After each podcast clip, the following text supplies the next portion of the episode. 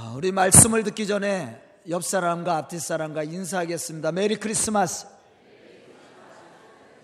새해 인사까지 하죠. 새해도 얼마 안 남았으니까 우리가 다음 주 맞이하면 새해입니다. 새해 복 많이 받으세요.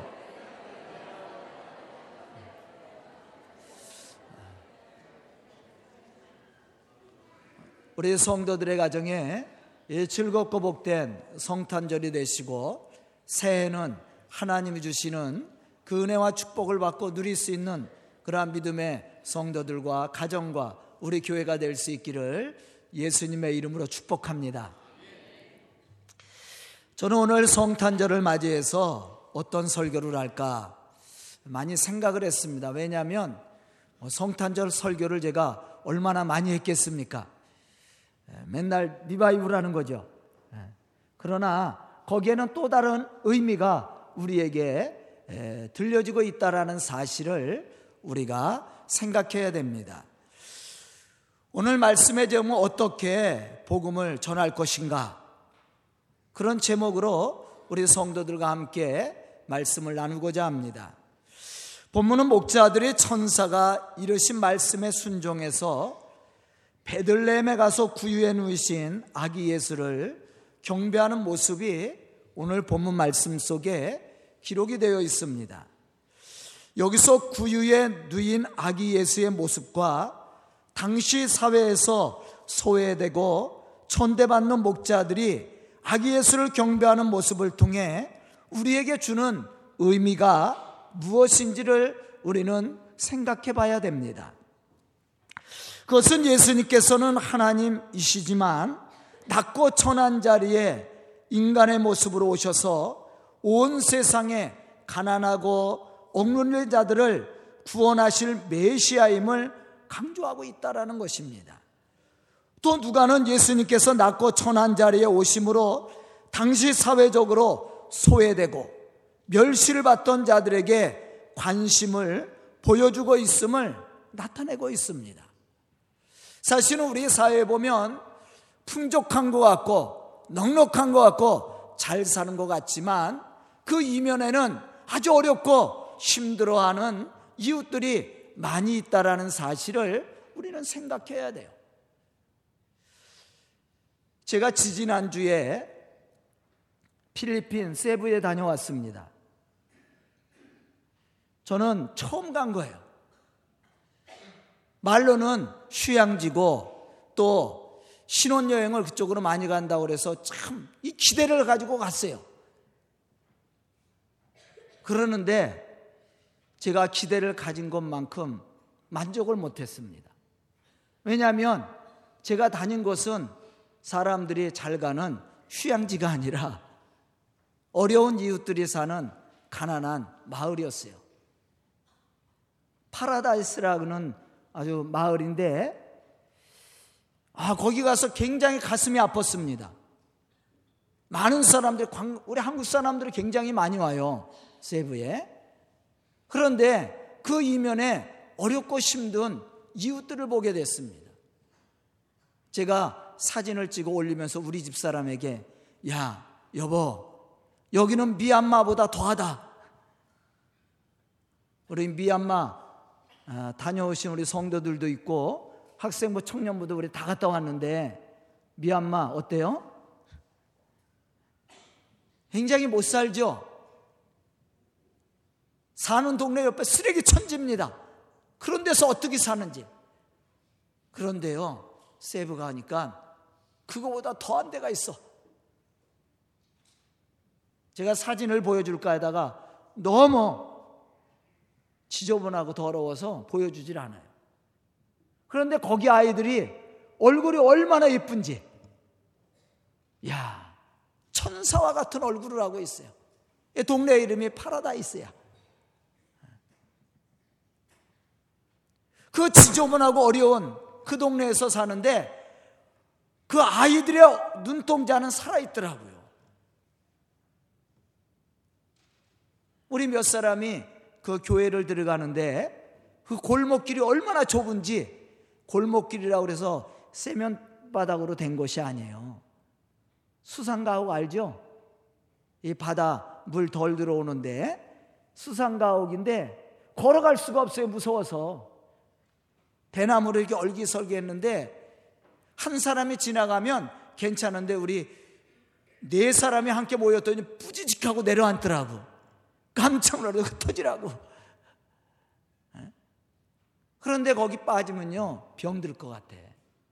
그 밑에가 얼마나 더러운지 쓰레기 천지죠. 거기 볼일 다 보죠. 예?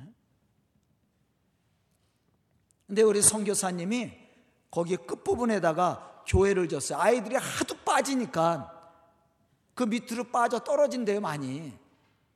놀다가 노는 공간이 없어요. 딱 한 사람 지나갈 공간이야. 그 골목이. 그래서 교회를 져주고 한 세 평, 교회가 한 다섯 평, 그리고 아이들 놀 수 있는 공간 셋, 네 평, 이렇게 져줘 거기서 아이들이 노는 거예요. 우리가 세부 그러면은 아주 좋은 것으로 생각하는데 그 이면에는 그렇게 어렵고 가난한 사람들이 살고 있어요. 예수님이 세상에 오신 것은 부하고 권력 있고 힘 있는 사람, 물론 그들도 구원의 대상이지만 예수님께서는 가난하고 헐벗은 이웃을 구원하기 위해서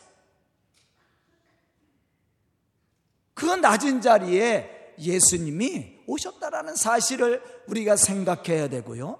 우리가 우리 교회가 성장하면 성장해 갈수록 우리가 그러한 이웃들을 돌봐야 되고 그들에게 우리가 받은 사랑을 나눠줄 수 있어야 돼요.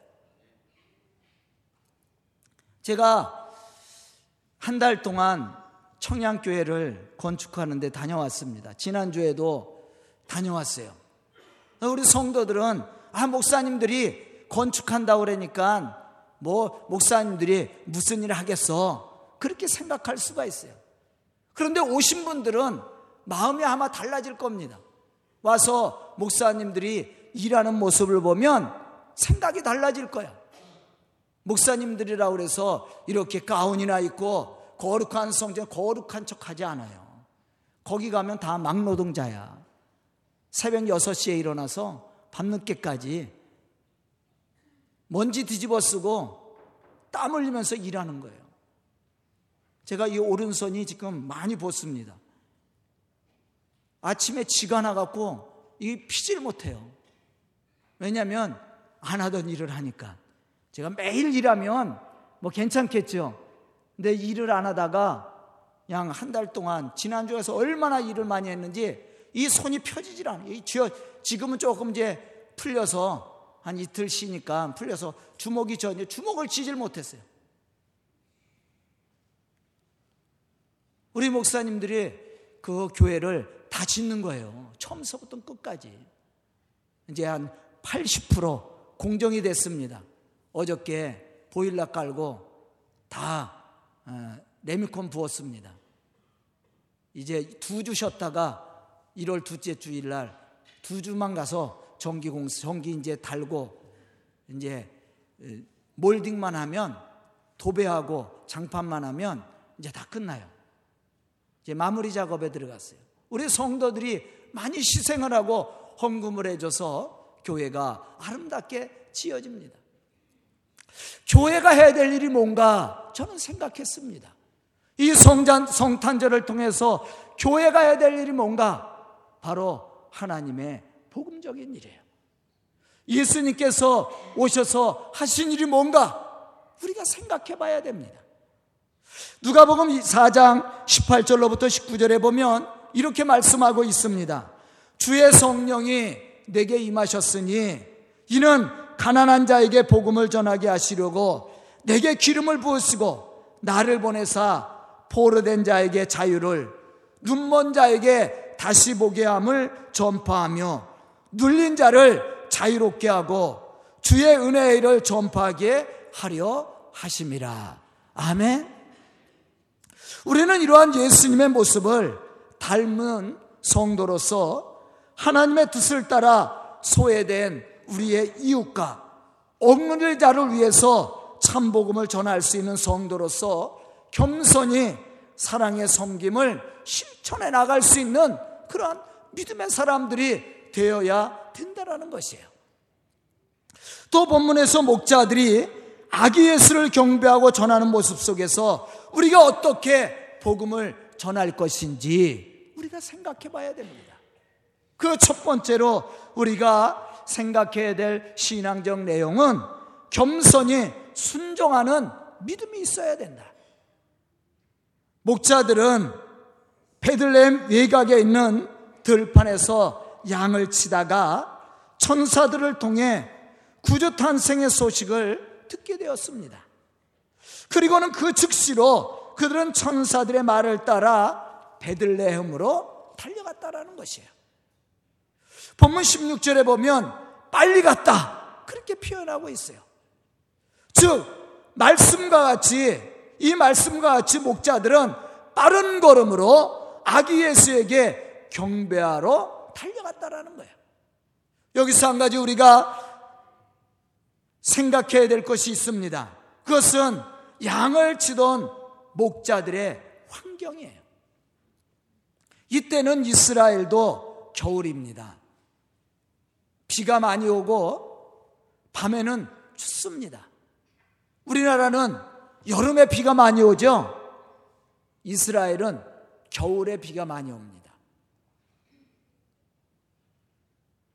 특히 예루살렘 지역은 비가 많이 오는 지역입니다. 우리가 이스라엘이라면 사막지대, 비가 안 오는 곳, 이렇게 생각할지 모르지만 예루살렘은 비가 많이 오는 곳이에요. 그런데 지중해에서 비구름이 예루살렘 그 언덕으로 올라가면서 비를 쏟아내고 이제 유대 광야로 그 바람이 갈 때는 건조한 바람이 가요. 그래서 유대 광야는 비가 안 와요. 그 유대 광야는 아주 건조한 것이야. 뜨거운 것입니다. 낮에는 뭐 40도 이상씩 올라가는 것이에요. 나무가 자라지 못하는 것, 유대 광야예요. 그러나 예루살렘은 그렇지 않아요. 예루살렘은 나무도 많습니다. 또 비도 많이 나 많이 내립니다. 이 겨울에 비가 내리는데 비가 내리고 저녁이 되면 낮에는 선선하지만 밤에는 춥습니다. 물론 우리나라와 같이 눈이 오고 영하로 떨어지는 그러한 날씨는 아닙니다. 하지만 해발 600m나 되는 고산지대였던 예루살렘을 생각한다면 밤에 양을 지키는 목자들에게도 쉽지 않은 환경이었다라는 것이에요. 하지만 목자들은 성전에 바쳐질 희생 양들을 돌보면서 밤이 다하도록 들판에서 양을 지키며 밤을 지새웠습니다. 마치 자신들의 몸을 다해서 하나님께 헌신과 봉사를 하듯 목자들은 양을 지키면서 하나님의 거룩한 그 뜻이 이루어질 것을 소망하며 살아왔다라는 것이에요. 이렇게 맡은 일에 충실했던 목자들은 천사의 음성을 듣게 되었습니다. 그때 그들은 망설이지 않고 그 말씀에 순종함으로 아기 예수를 경배하며 찬양하며 영광을 돌렸어요. 이러한 목자들이 누구보다도 더 빨리 그리고 정확하게 예수님을 경배하고 찬송을 올려드릴 수 있었다라는 것이죠. 저는 오늘 말씀을 듣는 우리 성도들이 목자들처럼 맡겨진 직분에 충실할 뿐만 아니라 하나님의 말씀에 순종하는 그러한 믿음의 사람들이 되어서 하나님의 거룩한 복음의 역사를 이루어가는 그러한 믿음의 성도들이 다 될 수 있기를 예수님의 이름으로 축복합니다. 두 번째 복음의 증인은 보고 들은 말씀에 충실해야 되며 또 진실하게 전할 수 있는 믿음의 사람들이 될 수 있어야 된다는 것이에요. 우리가 복음을 전하기 위해서는 먼저 우리가 갖춰야 될 신앙의 모습이 뭐냐? 그것은 말씀 앞에 진실해야 된다는 거예요. 우리가 하나님의 말씀 앞에 진실하지 못하고는 하나님의 말씀을 전할 수가 없는 거예요. 우리가 먼저 보고 들은 그 말씀에 충실해야 됩니다. 우리가 말씀을 지키지도 않으면서 말씀대로 살지도 않으면서 우리가 복음을 전한다면 그 복음은 아무런 심도 아무런 능력도 없습니다.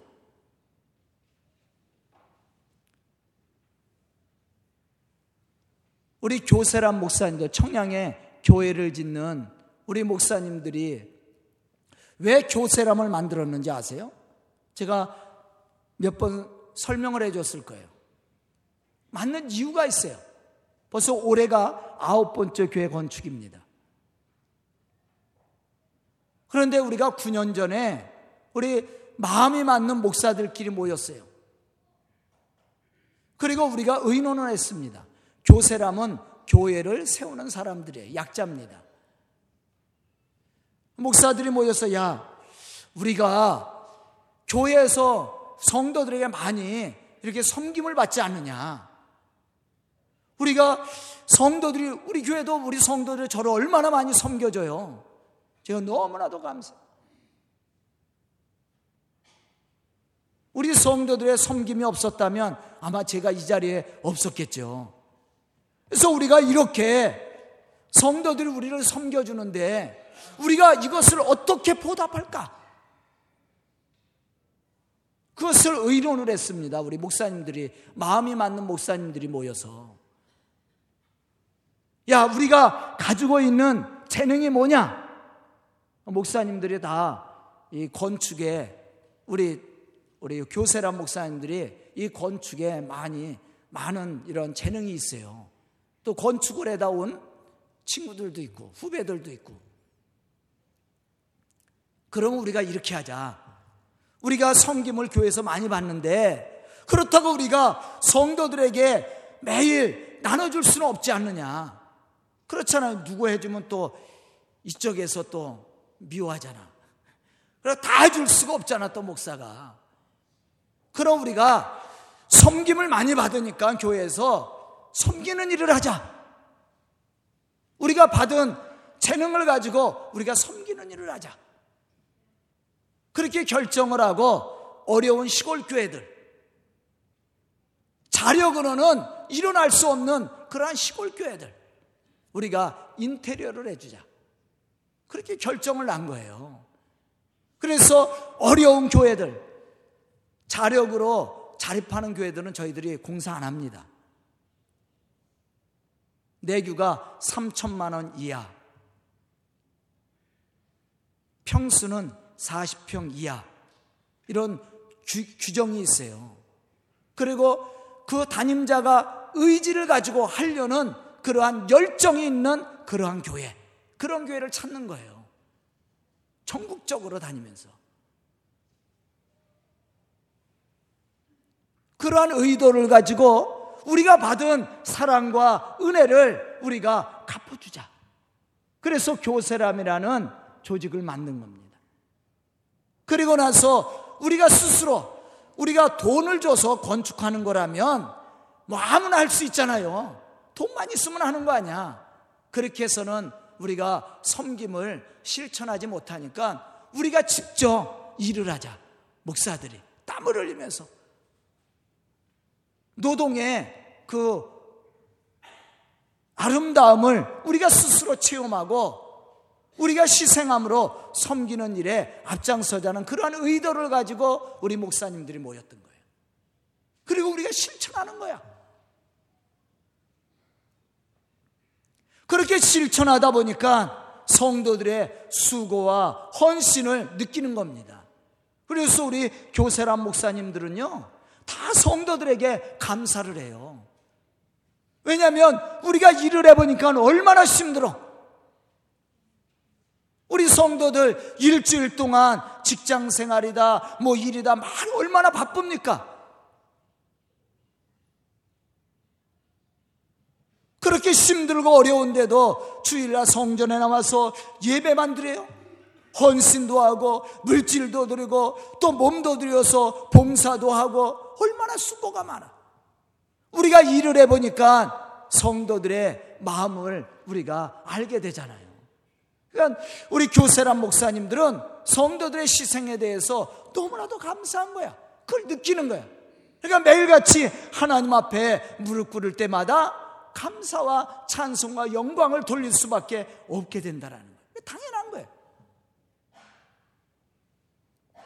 우리가 복음의 증인이 된다라는 것은 그냥 예수를 믿으세요 이런 식의 복음은 아무런 능력도 역사도 일어나질 않아요. 먼저 우리가 하나님의 말씀 앞에 충실해야 된다라는 거예요. 우리가 하나님의 말씀을 들어야 되고 말씀이 믿어야 믿어져야 되고 또 말씀대로 사는 삶의 모습이 있어야 되는 거예요. 그리고 나가서 복음을 전할 때 그 복음이 능력 있고 힘 있는 겁니다. 본문 20절에 보면 목자들은 듣고 본 모든 것으로 인해 하나님께 영광을 돌렸을 뿐만 아니라 찬성함으로 이 땅에 오신 예수님을 환영했습니다. 이러한 목자들의 모습 속에서 우리가 발견할 수 있는 신앙의 모습은 바로 믿음입니다. 그들은 세상을 구원하실 메시아를 보내주시겠다라는 구약에 예언되어진 하나님의 말씀이 이루어질 것을 믿고 기대했던 그런 믿음의 사람들이었습니다. 그렇기 때문에 천사의 말을 듣고 순종할 수 있었고 아기 예수를 경배하고 증언할 수 있는 그러한 복음의 사람들이 될 수 있었다라는 것이죠. 우리에게도 지금 이러한 믿음이 필요합니다. 사도행전 4장 20절에 보면 우리는 또 이러한 믿음의 사건 하나를 발견할 수가 있어요. 베드로와 요한이 예수 그리스도를 전하는 것 때문에 핍박을 받게 되었습니다. 이때 베드로와 요한은 이렇게 핍박하는 자들을 향해서 담대히 외쳤습니다. 우리는 보고 들은 것을 말하지 아니할 수 없노라. 아멘. 여기서 우리가 보고 들은 것을 말하지 아니할 수 없다라고 얘기한 것은 그냥 들은 말씀만 전하는 것이 아니라 그들이 그러한 삶을 살고 있었다라는 거예요. 그러한 말씀의 은혜 가운데 말씀의 충실함으로 하나님의 거룩한 역사를 이루고 있었다라는 거예요. 바로 그 사람들이 나가서 복음을 전했을 때에 그 복음은 많은 사람들을 감동시켰고 변화를 일으켰습니다. 이러한 사람들이 교회의 중심이 되어서 복음을 위해 헌신한다면 교회는 놀라운 역사를 일으킬 것이며 하나님의 부흥의 역사를 이루어갈 겁니다. 저는 오늘 말씀을 듣는 우리 성도들이 이러한 믿음의 사람들이 되어서 주의 거룩한 복음의 역사를 함께 이루어갈 수 있기를 주의 이름으로 축원합니다. 세 번째 모든 영광을 하나님께 돌릴 수 있는 겸손한 믿음의 사람이 되어야 됩니다.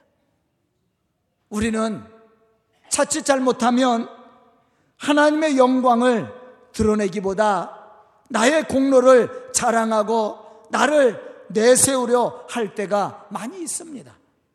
그런데 본문 말씀을 보면 이러한 모습을 찾아볼 수가 없어요. 목자들은 겸손히 아기 예수를 경배했을 뿐만 아니라 모든 영광을 하나님께 돌리며 찬송하며 다시 삶의 자리로 돌아가 자신들에게 맡겨진 사명을 충실하게 감당했다라는 것이죠. 바로 우리가 갖춰야 될 신앙의 모습입니다. 지금 교회가 필요로 하는 좋은 일꾼은 바로 이러한 일꾼이에요. 받은 바 은혜에 감사할 줄 아는 사람. 또한 하나님의 말씀이 그대로 이루어질 것을 믿고 기대하며 말씀대로 살아가는 사람. 받은 바 은혜에 대해서 감사함으로 하나님께 영광을 돌릴 뿐만 아니라 겸손히 자기에게 맡겨진 사명을 이루어가는 사람. 바로 이러한 사람이 좋은 일꾼입니다. 바로 이러한 사람들이 하나님의 거룩한 역사를 이루어가는 거예요. 이 성탄의 기쁨도 마찬가지입니다. 바로 그러한 사람들이 아기 예수를 영접하게 되었고 영광을 돌리게 되었고 또 아기 예수를 통해서 하나님의 구원을 체험하며 하나님의 구원의 역사를 이루어갔습니다. 저는 오늘 이 성탄절에 예배를 통해서 하나님께 영광 돌리는 우리 서강교회 모든 성도들이 이와 같은 신앙의 모습을 통해서 하나님께 영광을 돌릴 뿐만 아니라 하나님이 우리에게 허락하여 주신 참된 평화와 기쁨을 누리고 받은 바은을 나눔으로 세상에 죽어가는 많은 영혼들을 구원의 길로 인도하는 그러한 복음의 성도들이 될 수 있기를 주의 이름으로 축원합니다. 기도드리겠습니다. 은혜로우신 아버지 하나님 감사합니다. 이렇게 성탄의 기쁨을 저희들이 함께 나누며 누릴 수 있도록 축복하여 주시니 감사합니다. 주님, 이 성탄절에 주님의 성전에 나와 예배를 드리며 하나님께 영광을 누리는 모든 성도들에게 은혜를 베풀어 주시옵시고 그들의 삶 속에 하나님 주시는 은혜가 늘 충만할 수 있도록 채워 주시옵소서 복음의 기쁜 소식을 들었던 목자들이 달려가 예수님을 영접하고 하나님께 영광을 돌리며 또한 증언함으로 하나님의 구원을 이루어갈, 이루어갈 수 있었던 것처럼 이 시간 말씀을 듣고 결단한 우리 모든 성도들이 그러한 믿음의 사람으로 주의 구원을 이루어갈 수 있도록 축복하여 주시옵소서 예수님의 이름 받들어 축복하며 기도드리옵나이다. 아멘.